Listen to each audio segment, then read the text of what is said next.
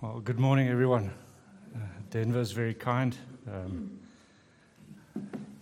he's uh, when I started at seminary, as some of you know, I, my first semester at TMS was Denver's last.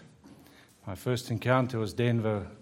With Denver was him walking down the corridor of the tower building, and I saw these final semester students walking past, and we were just like, "More meneer, more meneer." You're so awed at these guys who are just about done, and uh, and he was one of them. And then I heard him preach, and um, um, since then I've been heavily intimidated by by Denver's preaching. He's a gift to you guys. Uh, he's a gift to the church, and uh, it's not for nothing that he won a very prestigious preaching award. And um, it's been my privilege to be his friend and to have him and Gaino and their boys as our friends. We've the privilege of spending time with them, getting to know them, and we love them. But I feel like I know all of you. Um, since I first met Denver, I've heard about Living Hope Bible Church in Cape Town, and I, have he's bragged about you a lot. He boasts about the love of Christ that emanates from this body of people, and I've, it's been such a joy for me to get the privilege to come here today and to share God's word with you. So thank you to, to Denver and to Don and um, all, all, the elders for the invite. Um, Tanya and I come from Pretoria. We basically got married, grew up in Middelburg in Mpumalanga. Um, I forgot actually, I brought it with. I was going to wear my blue bull uh, scarf this morning. Um,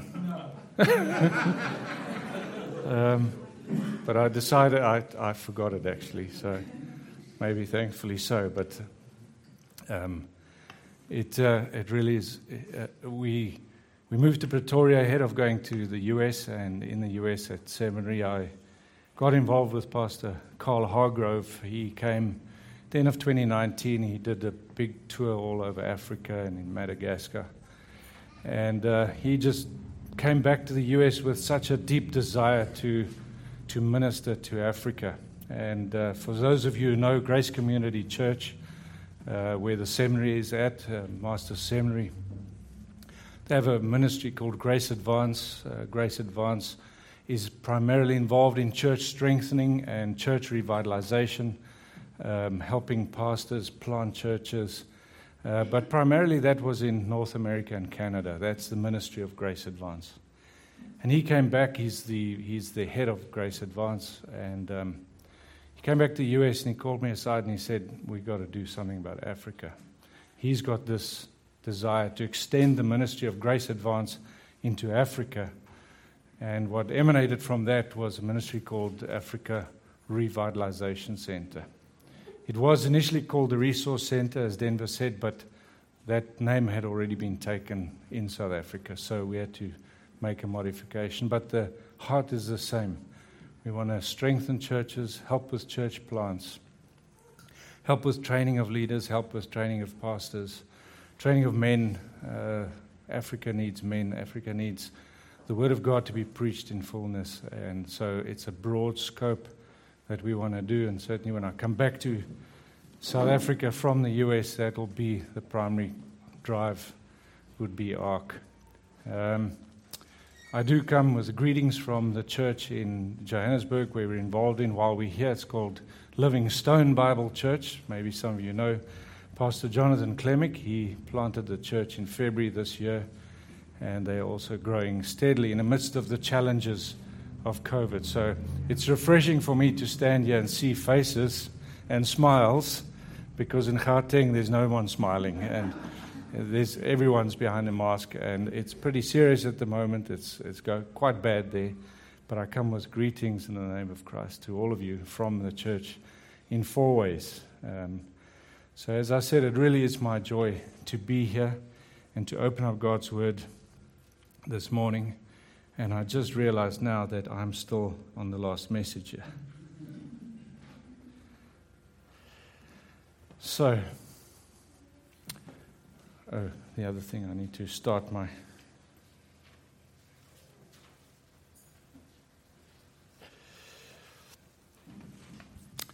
If you had to sum up the last 18 months into one word, what would it be? You ever thought about that? Try and sum up a whole year or 18 months in one or two words. So, and when I thought about it, there's quite a few that come to my mind. COVID, obviously, probably at the top of that list. Um, pandemics, lockdowns, travel bans, load shedding. I don't know if you guys in Cape Town have load shedding, but we have a lot of it uh, up in Gauteng. Um, perhaps that's two words, but it means one thing. So, um, on a positive note, there's a lot that's been going on in churches all over. We've seen churches grow during the pandemic. Um, in this church, I know, speaking to Denver, perhaps a way to sum up in one word or two words is church growth. Just in the last 18 months, this church has grown. Maybe even baptisms more prevalent to, to you guys. And I think everyone sitting here can think of both positive and negative words to sum up the last 18 months. But I think for me, if I have to top the list with one word that would describe the year 2020 going into 21, would probably be the word division. Division. Certainly in my lifetime, I cannot remember a time in history where every facet of life, everything we experience in life, is fractured to such a great extent, divided on every front. Societies are div- divided along racial lines, societies are divided along political lines, along sexual identity lines, gender lines, political lines, religious lines, economic lines. And disunity and hatred for each other in those contexts abound. Sadly, even in the church, this is true. Apart from the lines of division that I've already mentioned to you, churches are heavily divided. They're divided on issues of doctrine. I know the issue is quite hot at the moment, especially in the, in the um, uh, Southern Baptist Convention in America, where the issue of women pastors and women preachers is quite a, a, a, division, a topic of division. How to deal with the whole LGBTQ agenda in the church is a hotly divided topic. Last year, with the start of COVID, we saw division in churches explode all over the show. Um, people were divided over whether or not to wear masks. People were divided in the church over whether churches must be open or whether churches must be closed. And if open, whether they must be indoors or outdoors. There's division in the church today, especially on whether churches must obey the government or not, whether to remain open when told to close. And we've seen the effects of what's going on in this arena in Canada, where some churches have opposed the government and had their pastors jailed. I don't think that kind of thing is too far off in this country. But the result of all this division in the church is that many are leaving one church and moving to another that says what they want to hear. And in some cases, even, many are leaving church altogether and saying, I don't want to go anymore. Many have stopped attending the fellowship of believers and the incredible blessing of being together as the church. And it's to this end this morning that Psalm 133 speaks to us.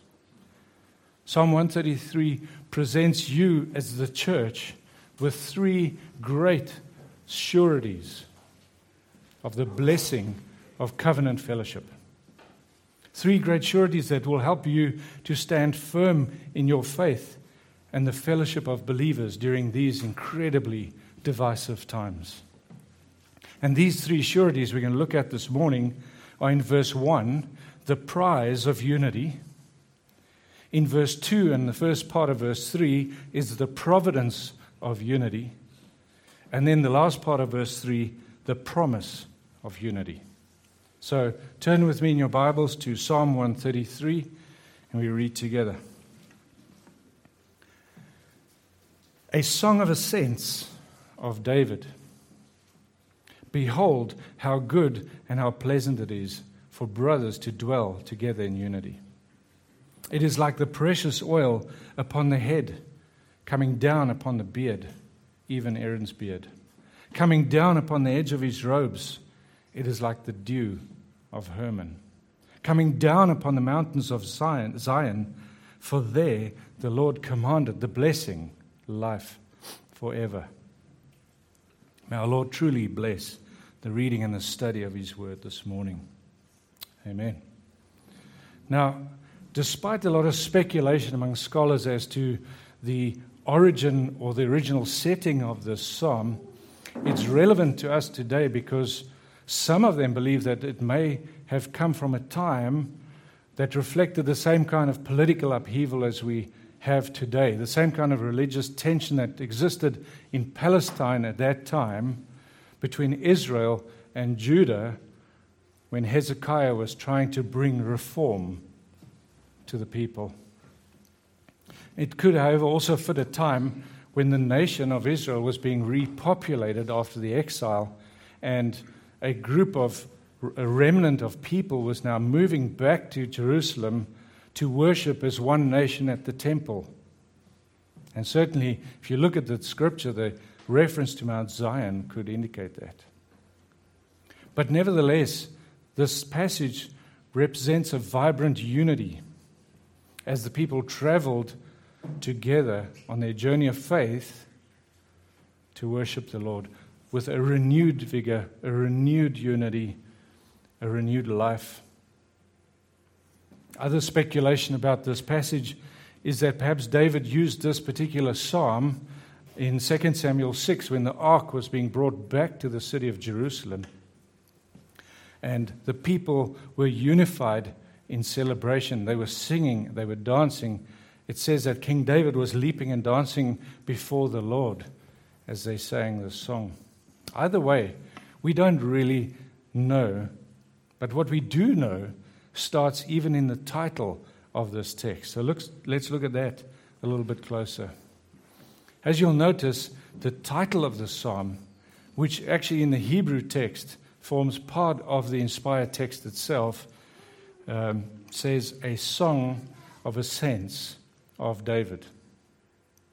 Now, the grammar in the Hebrew text indicates that this psalm was originally written by King David. And it was amongst those songs which were most likely sung by the pilgrims as they made their way up to Jerusalem. And they do this every time they go up to celebrate all the different festivals in the city. Now, it's interesting that it's called a song of ascents. As you know, the word ascent has a lot of meaning to us as Christians. It's a well known word, it's a well used word. It's used more than 1,800 times throughout the Bible. We know from the story of Jacob in Genesis 28 12, it says that he had a dream, and behold, a ladder was set on the earth with its top reaching to the heaven, and behold, the angels of God were ascending and descending on it, going up and going down. In fact, this up and down motif is very common to the Bible. Apart from Jacob, if you look in the book of Jonah, we see him going down to Joppa. And from there, he went down into the bottom of the ship. And then he went down into the sea after the sailors threw him overboard. And then he went down into the belly of the fish, only to be vomited up by the fish onto dry land from where he went up to Nineveh, according the instruction of the Lord. There are many of these examples in Scripture, but for us as believers, the word ascend has specific and very special relevance.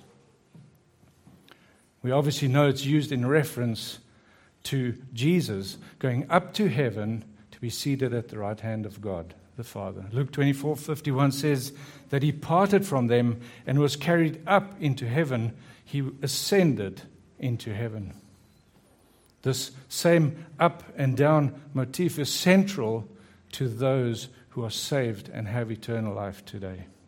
Ephesians 4, verse 9 and 10 says this Now, this expression, he ascended, what does it mean except that he also descended into the lower parts of the earth? He who descended is himself also he who ascended far above the heavens so that he might fill all things. Incredible text. In the incarnation, Jesus came down from heaven, took on flesh in order that as a man he could suffer and die in order to make atonement for us. Thankfully for us, from the depths of the tomb, he arose, he came up out of the tomb and ascended into heaven to take his place in full glory at the right hand of God the Father. We are here today, friends, because of this up down motif of God that played itself out for us and for our salvation. But what I want you to see here is quite critical because, in the context of man, the down is always linked to sin, and the up is linked to restoration and to blessing. You've heard yourself, people will say of someone that he is spiraling out of control. In his sin, he is spir- it's a downward spiral of sin. And then when you talk about somebody who's repented and confessed of their sin, it says that they've picked up their life, they've been restored, they've been saved.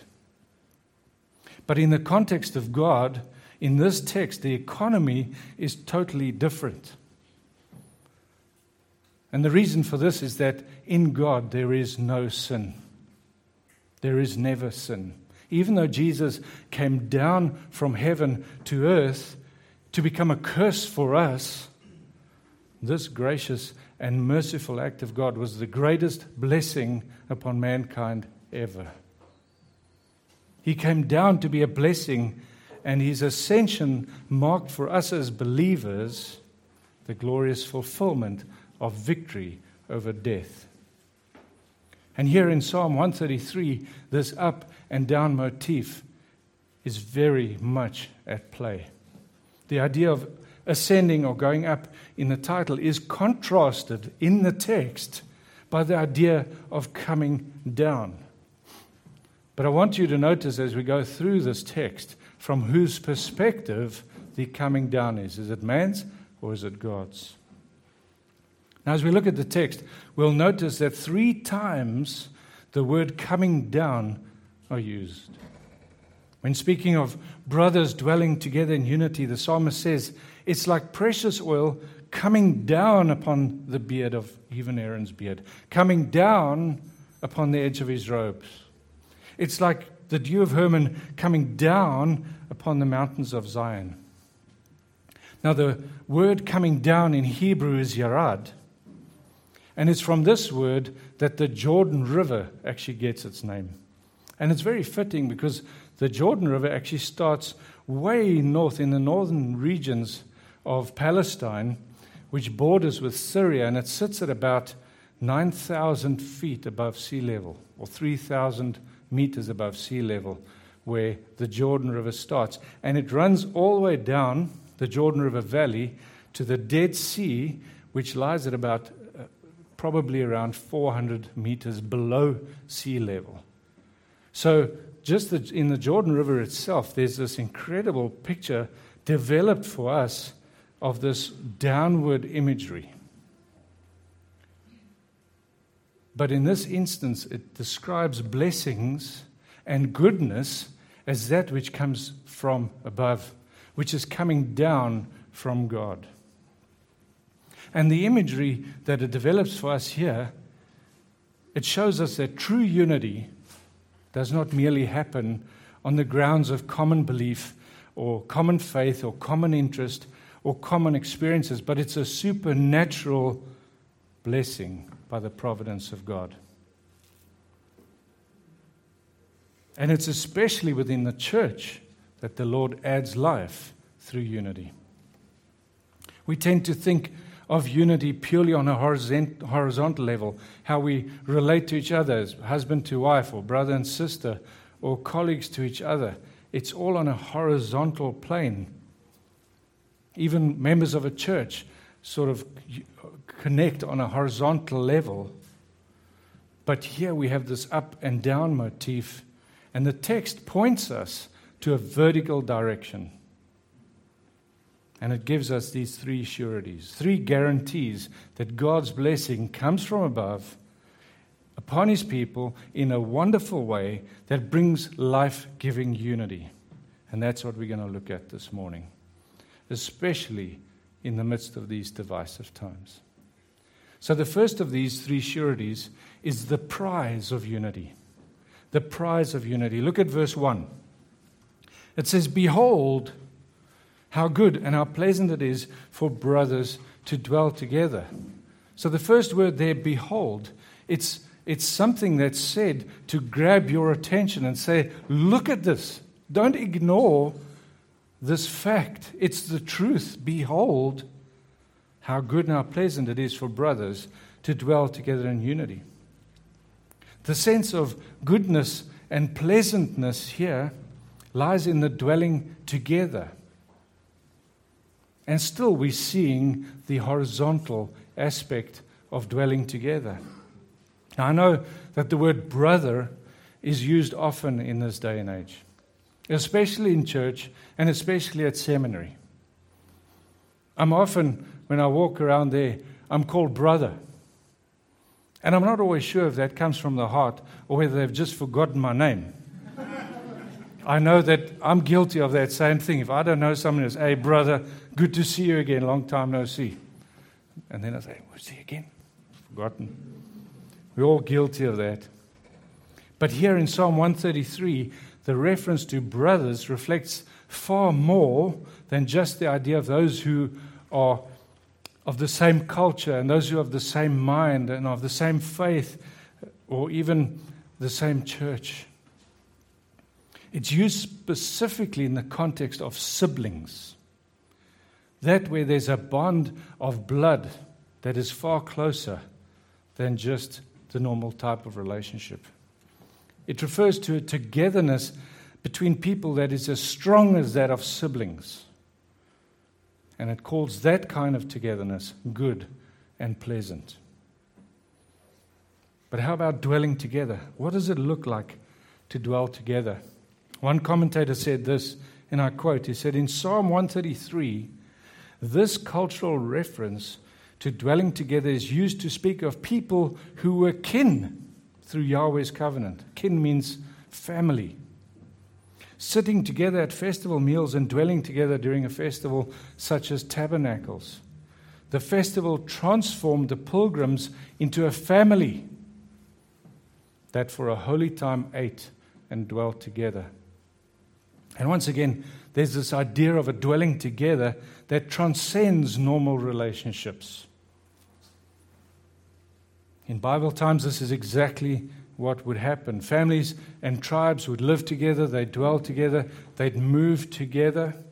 They live in a general area for the sake of well being of the family and even to ensure the future of the family. Deuteronomy 25 5 says that when brothers lived together and one was married and he died without having children, that his, his brothers would take his wife to be their wife to make sure that the family line continues. All throughout the Bible, we see families sticking together. But dwelling together is also a Hebrew expression used, for instance, in Judges 19:6, where it says that both of them sat down and ate and drank together. It's the same expression used for dwelling together, having a meal together. Even in Jeremiah 31:24, it refers to the Judahites and their restoration in the land together again, to live together with joyful emphasis upon their restoration. The issue is that dwelling together demonstrates a strong family like bond, a family like unity. The interesting thing to note that in the Hebrew text, the words in unity at the end of that verse don't exist. But the translators had to, had to add that to the, to the text in order to make you understand what type of togetherness they're talking about. It's a unity.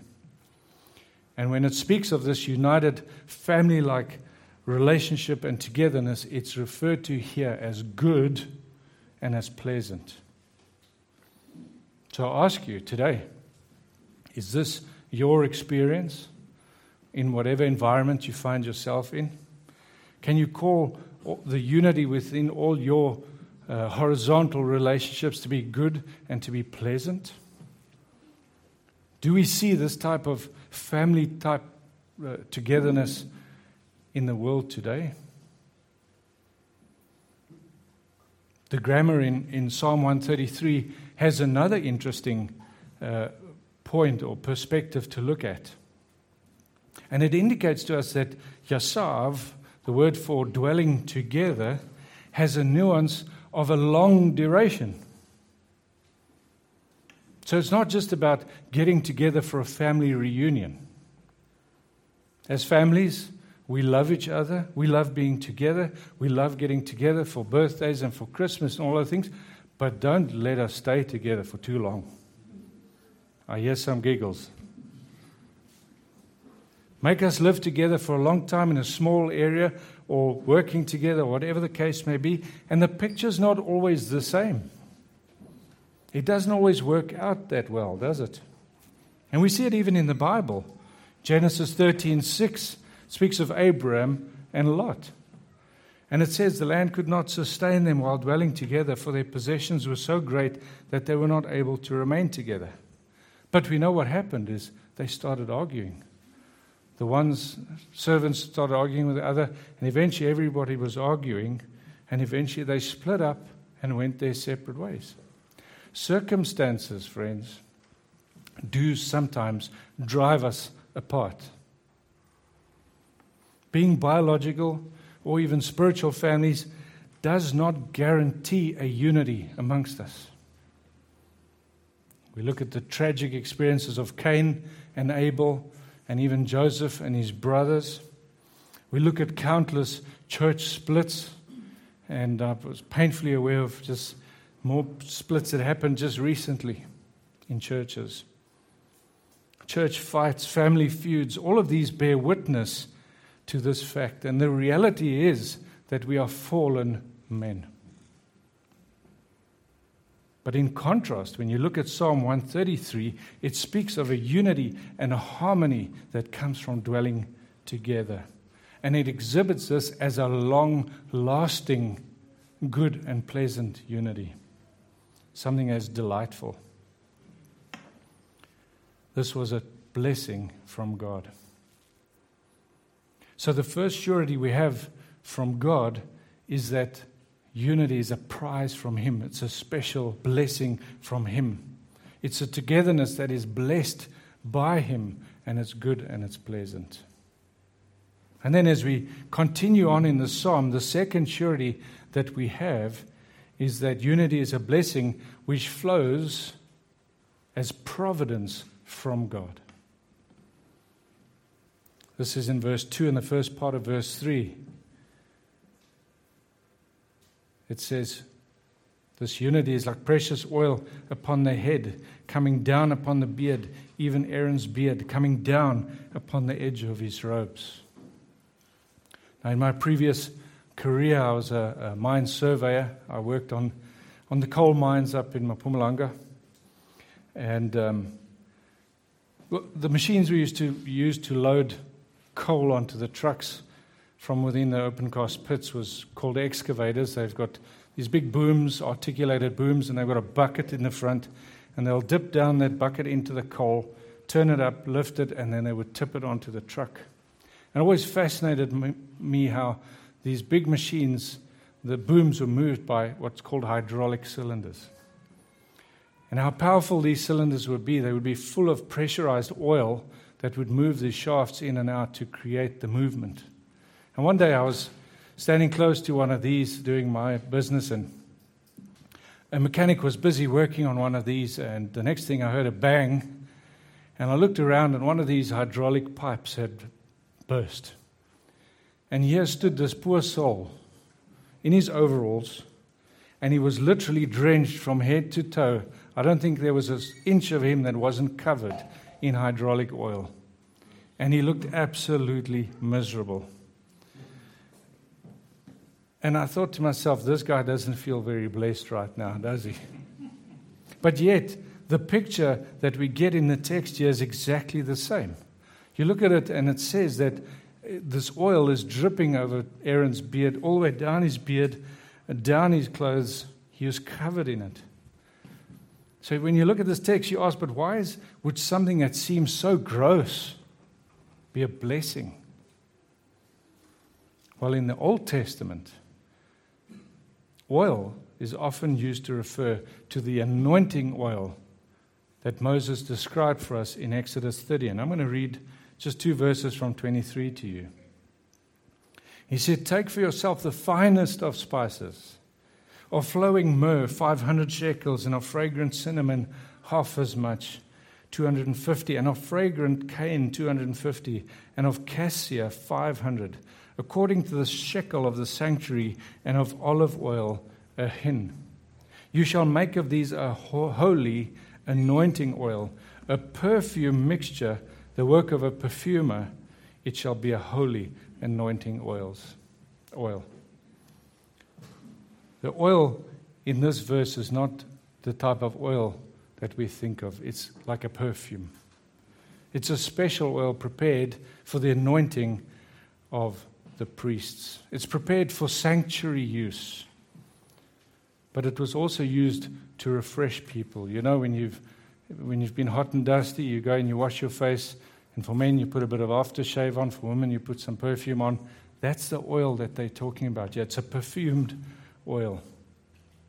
And in verse 2 here, the psalmist compares the people dwelling together to the refreshment that comes from the fragrant oil that Moses described. It's the oil that was used to anoint the priest, Aaron. And in this text, Aaron represents all priests. And immediately, what it does for us, it brings to mind the idea of the central sanctuary. The blessing that comes from God in anointing those priests. And it creates for us the link between togetherness and the central sanctuary. Fellowshipping together as saints in the church. But more than that, the idea of the anointing oil flowing down, covering his head, covering his beard, covering his garments, shows us that this blessing was all encompassing. It wasn't just a partial blessing, it was a complete blessing from above. It was pervasive to their whole being as a people. And this blessing is pervasive to the whole being of the church, all encompassing and as a reminder, it's good and it's pleasant.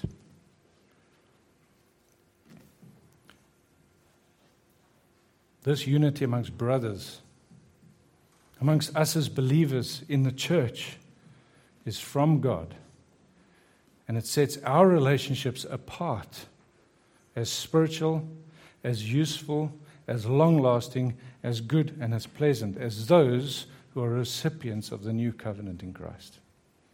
But there's more. The second illustration that David uses represents a miracle of unity.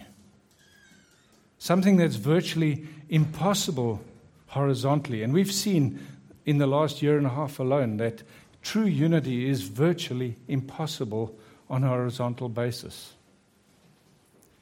But the blessing of the unity expressed in Psalm 133 is brought about by God. Watch this. It says, It is like the dew of Hermon coming down upon the mountains of Zion. Now, again, Mount Hermon is about 3,000 meters high. It's far in the northern parts of the land of Israel. It sits right on the border between Palestine and Lebanon. And it's in an area that's known for a lot of moisture in the air, a lot of rain, a lot of dew, and in the colder seasons, there's a, a lot of snow, and that's where the Jordan River gets its water. It's a countryside that's lush, it's a countryside that's green, it's a countryside that's filled with prosperity, with well being. G.A. Smith, in his book on historical geography, says this He says, The dew of Syrian nights is so excessive, on many mornings it looks as if there's been heavy rain. So the dew of Mount Hermon was a lot. Ezekiel 27 5 says, They have made all your planks of fir trees from Senir.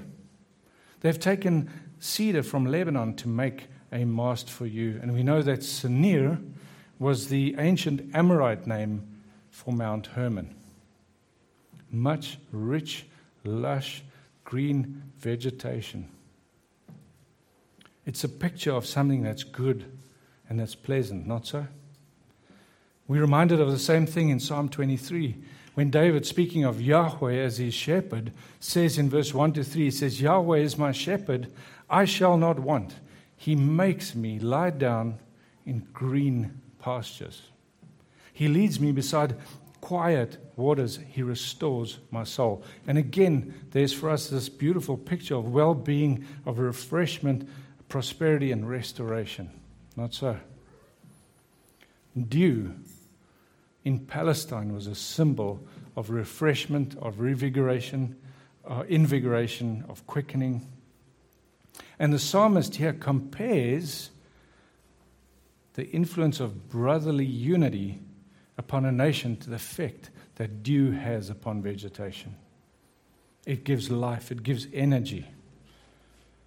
Such dwelling together of the brothers draws fresh ener- energy into the life of a community. In social aspects, in religious aspects, everything is revived, it's refreshed, and it's quickened. But the problem with this text lies in the fact that this is not the picture of Palestine. Palestine itself is dry, it's arid, it's brown, it's dusty. They've, there's very, very little rain, especially during the months of April through to October. They get virtually zero rain. Sometimes the only water they got was from the odd dew that came, but even that was scarce. So when you read this text, it's almost like a sense of relief that in this dry and desert land, we read in Psalm 133 that the dew of Mount Hermon soothes and refreshes the land as it comes down on Mount Zion. And in doing so, Jerusalem, which we've now already established, is the link for us as the center of worship. Jerusalem is soothed and refreshed. But the only problem with this is that the dew of Mount Hermon, remember, we're not talking about rain clouds and storms which in any case doesn't come from the north. Any rain and storms that come to Jerusalem come from the east, from the Mediterranean. So when it says that the dew of Mount Hermon comes down upon Mount Zion, that is something that is impossible.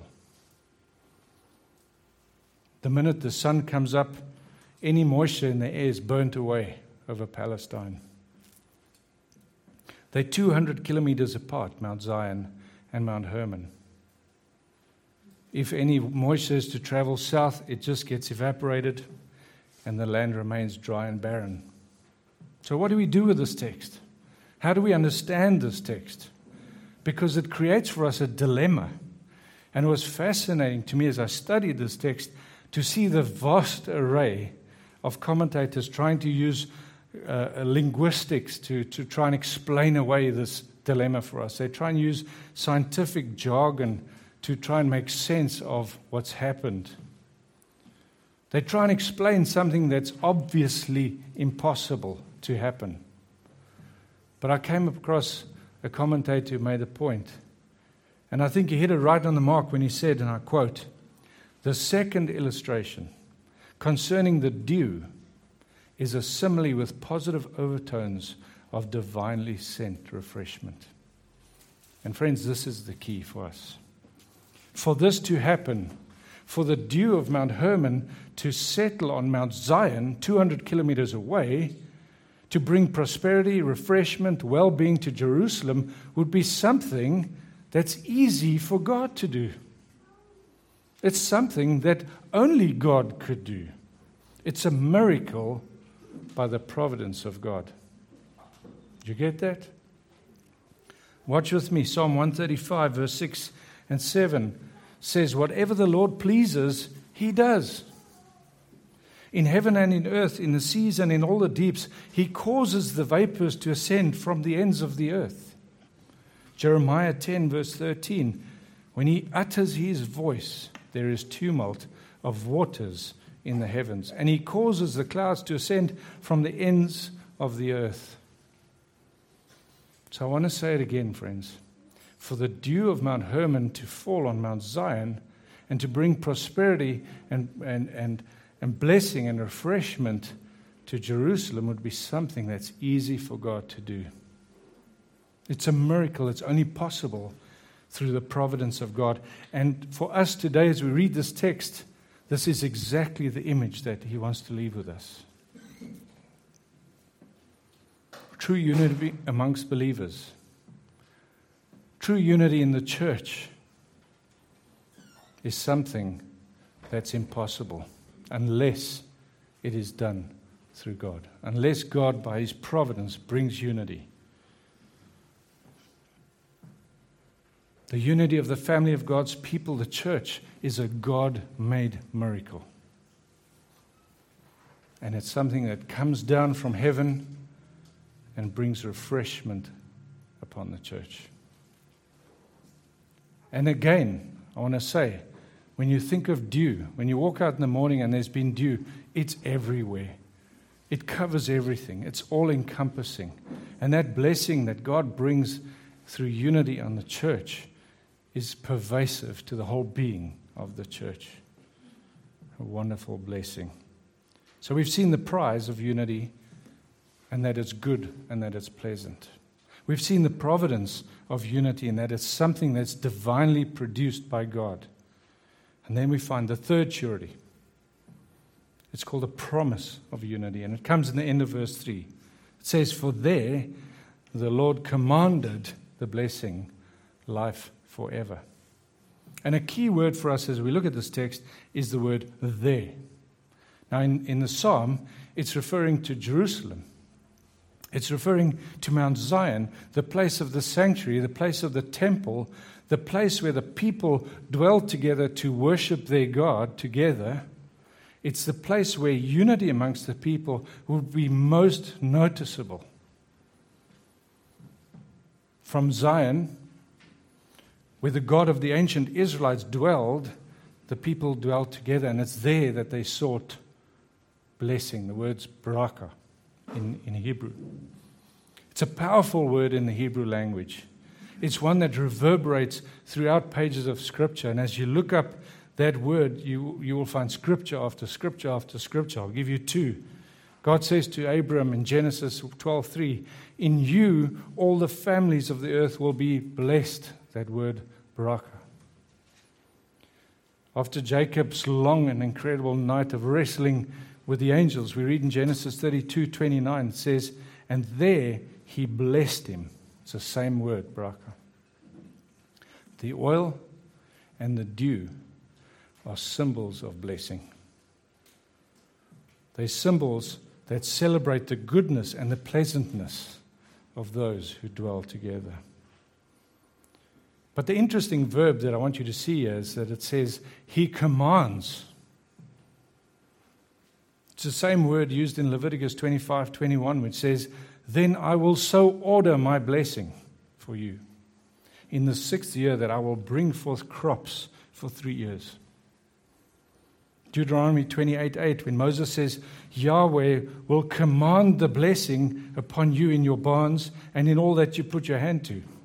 Friends, the idea here is that God commands that blessing to come. He orders that blessing. And He does so in response to the people's faithfulness to His covenant. And then at the end of that, we see there the blessing and the promise of that blessing is life forever. I don't want to venture to say that this perhaps doesn't have as its main idea eternal life or immortality as we, as we would think. But the emphasis of this psalm is that it brings a sense of perpetuity, an ongoing blessing, ongoing life, ongoing regeneration. Some of you may have been, or you, I'm sure you all know where Namibia is. Some of you may have been to Namibia. I was recently reading a magazine, a travel magazine, ranked Namibia as one of the uh, best travel destinations in the world today. Um, and simply because of its incredible natural beauty. And some of that natural beauty lies in these stark, arid desert environments of the Namib Desert. It's, a, it's just a magnificent place. But some time ago, even as short as last year, some of you will remember, the abnormally warm seas produced some of the greatest rainfall figures that Namibia has had in decades. They had rain beyond what many of them ever experienced in their lifetime. And I was born in Namibia, so I, I, I follow it quite closely whenever they get rain.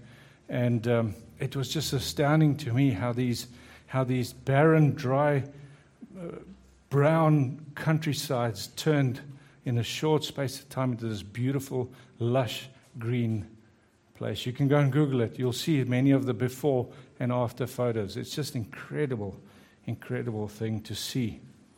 And when we look at this verse, this when it says it brings life forever, we get the same idea from this psalm. It's a sense of new life. It's a sense of life that God promises in the context of unity. But not just new life, it's, it's like perpetuity. It's life that's ongoing. It's, it's an energizing that keeps going and keeps going. But once again, the important thing to note and to remember is that it's God who brings that life. It's God who's faithful to his promises. Psalm 147 is a psalm of praise for Jerusalem's restoration, for Jerusalem's prosperity. And in it, the psalmist gives praise and thanksgiving to God as the one, in verse 8 it says, who covers the heavens with clouds, who provides the rain for the earth, and who makes grass to grow on the mountains. Zechariah 10:1 says, "Ask rain from the Lord at the time of the spring rain, the Lord who makes the storm clouds, and he will give them showers of rain, vegetation in the field to each man." And I want you to notice all the verbs there. It says, "He who covers, he who provides, he who makes, he who gives." Friends, where there's unity, God bestows his blessing. Where there's unity, God gives life. For us today, the place where God commands his blessing is in the church. The place where God commands his blessing is where people have unity in the body of Christ, where there's a togetherness that is same as that of a family where there's unity to worship the God of heaven. You ask, why is this relevant to us today? Well, John Calvin wrote this. He said, God commands his blessing where peace is cultivated. God doesn't command a blessing upon a church where there's division and there's strife, where there's gossip, where there's fighting. Friends, He sends His gospel blessing upon those congregations that have humbled themselves, that have repented of their sin, that love and serve each other, that are united to one another. But that doesn't just happen by itself. Some graduates at Columbia University in the United States, they, they got together and they did a study on how members of various sections of 11 major symphony orchestras perceived each other. What did they think of each other? Some interesting results came out of there. The percussionists, those are who play the drums, like this gentleman here, they were viewed as insensitive, unintelligent, and hard of hearing.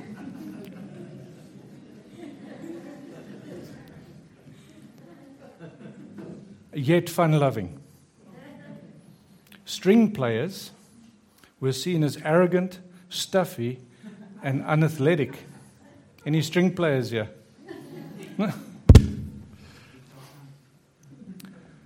the orchestra members overwhelmingly chose loud as the primary adjective to describe the brass players. Any brass players here?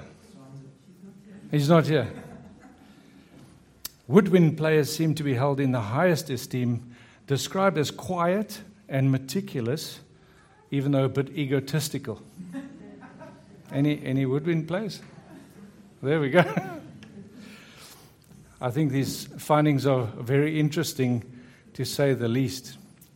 And when you consider such a, a wide variety of di- divergent personalities coming together, you wonder to yourself how it's even possible that they can make beautiful music together. In fact, those of you who've ever been to a symphony will know that in the time leading up to the symphony, uh, every musician is there on stage, they're doing their own thing, they're tuning their instruments, they're practicing, and it just sounds awful. It's just like this cacophony of noise that makes no sense and is quite unpleasant to the ear. There's no order, there's no tune. And then in steps the conductor. It's a beautiful picture. And in that moment, irrespective of how different they are, when he lifts his hand, they start to make beautiful music together. Not so. Just incredible. Under his guidance, under his leadership, he binds them together and they just play this beautiful music.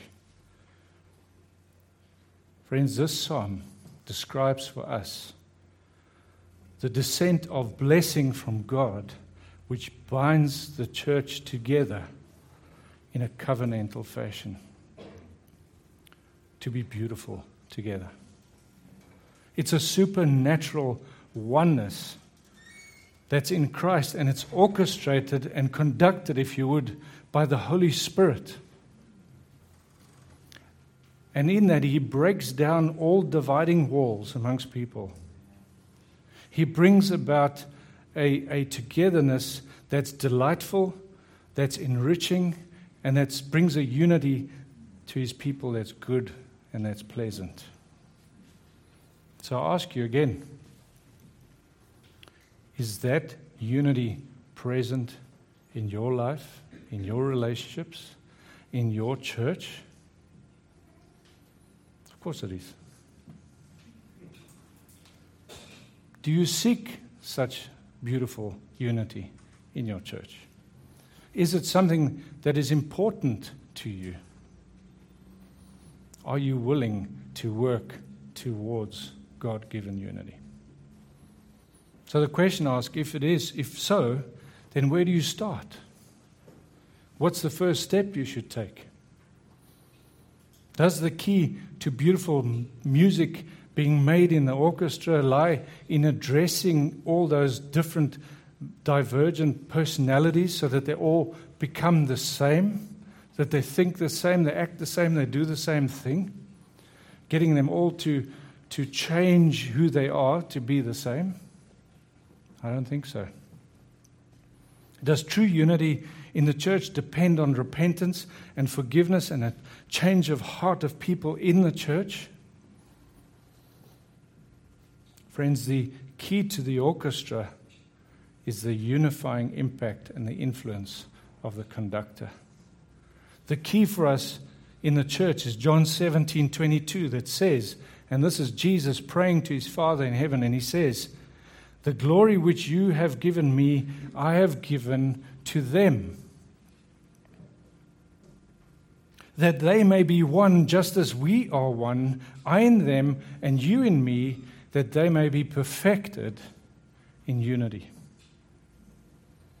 Repentance, forgiveness, they are good, they're very necessary parts of church life. But the whole process starts with you being united to God in Christ. The whole process starts with you being redeemed through the work of the Lord Jesus Christ on the cross. As Christ hung on the cross, he paid the penalty for the sins of the world and for those whom the Father chose for salvation. And as he died and as he was resurrected, that vertical relationship between true believers and their Father in heaven was made possible. The blessing of unity with him was poured down upon us as believers through Christ.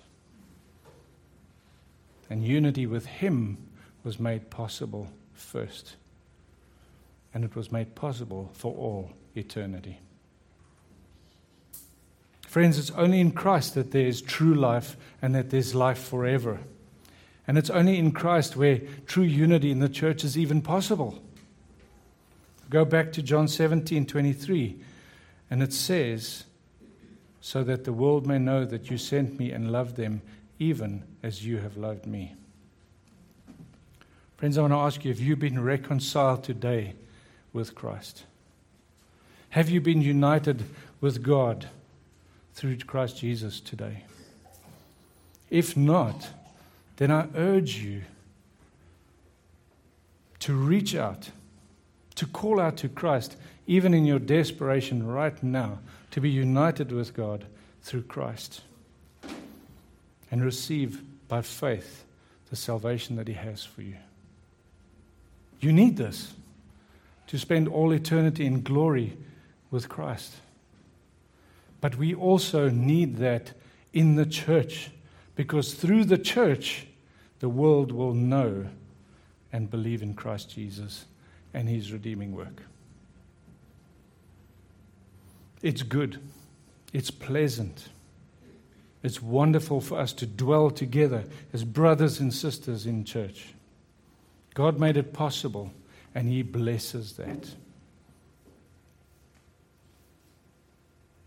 As we do that, the world will see and they will believe in Christ and His redeeming work.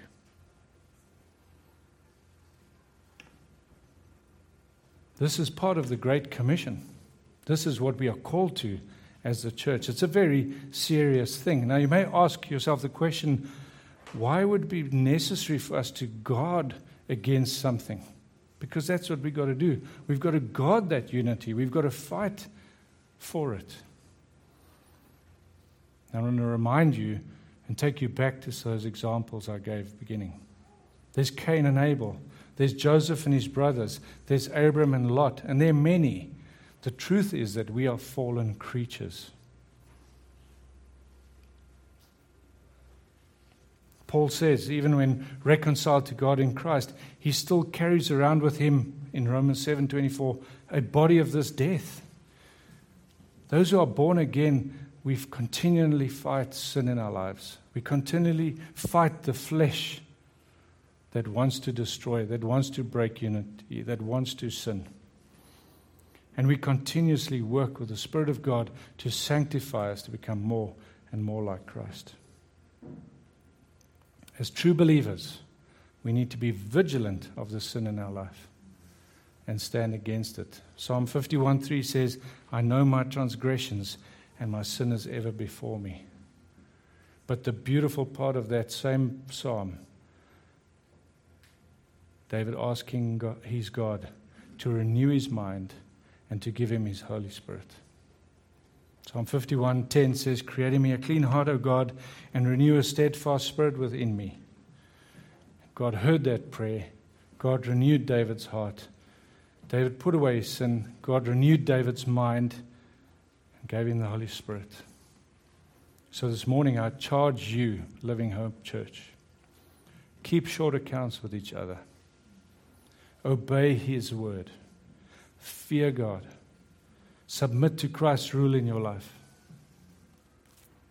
Surrender to Him. And the Holy Spirit will conduct your church. He will bind you together in a unity that will stand as a testimony of who Christ is and what he does for us. Verse 13, David says, Then I will teach transgressors your ways, and sinners will be converted to you. This is our call in Christ. Amen. Let's pray. Father, thank you that you are so gracious to us, O God. Thank you that you're gracious to us according to your loving kindness, that according to your greatness and your compassion, you've blotted out our transgressions through the atoning work of Christ on the cross. Thank you that you've washed us thoroughly from our iniquities, that you've cleansed us from our sins. We pray that you would continuously work in us by your Spirit to sanctify us, creating in us a clean heart and renewing within us a steadfast spirit. Father, thank you that you've given to us the glory which you gave to Christ, so that as a church we may be one, united as you are united. United as you are united in the Trinity, holy and indivisible. Thank you that in Christ your Spirit is in us, and because of that we may be perfected in unity, so that the world may know that you sent Christ and loved them even as you loved him. In Christ's name we pray. Amen.